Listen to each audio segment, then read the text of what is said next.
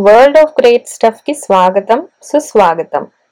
ఈరోజు మా podcast series అయిన మంచి మాట మంచి కథ ఎపిసోడ్ టూ మీదా మాదా. ఏమిటండి మీదా మాదా అని ప్రశ్నిస్తున్నారేంటి అని అంటారా? అవునండి ఇంతకీ మీదా మాదా ఏంటది? సాంబార్. అవునండి ఈ రోజు కదా సాంబార్ గురించి.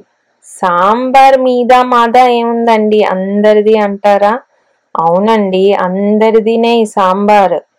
కానీ ఈ సాంబార్ ఎక్కడ పుట్టింది అని మిమ్మల్ని ఎవరైనా అడిగారనుకోండి నూటికి తొంభై ఐదు మంది సాంబార్ తమిళనాడులో పుట్టిందండి అని అంటారు.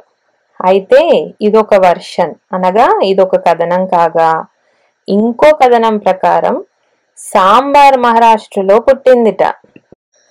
అదెలా అంటారా? వినండి మరి ఈరోజు కథ.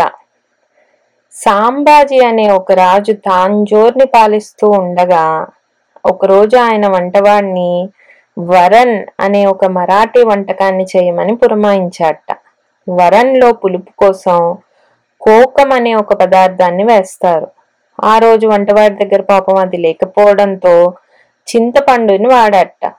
చింతపండు వాడటంతో పాటు ఆ వరంలో రకరకాల కాయగూరలు వేశాట అంతా పూర్తయ్యాక రాజుగారికి పెట్టగా రాజుగారు చాలా బాగుంది. ఇది ఏంటి? అని అడిగాట ఈరోజు కొత్తగా చేశానండి.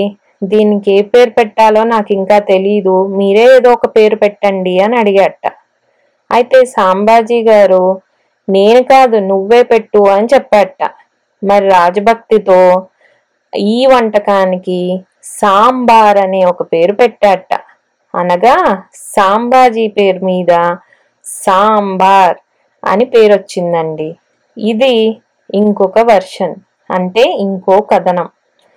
కథనాలేదైనా సాంబార్ అంటే సాంబారేనండి. అన్నింటితోని చాలా బాగుంటుంది అవునా కాదా?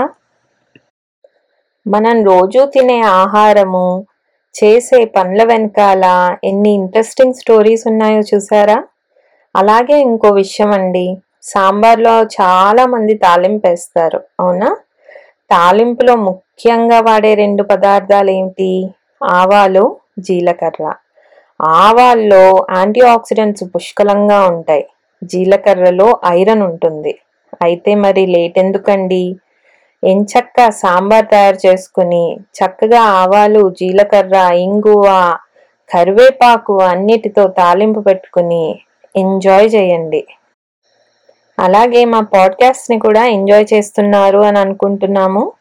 మీకు నచ్చితే ఖచ్చితంగా లైక్ చేయండి.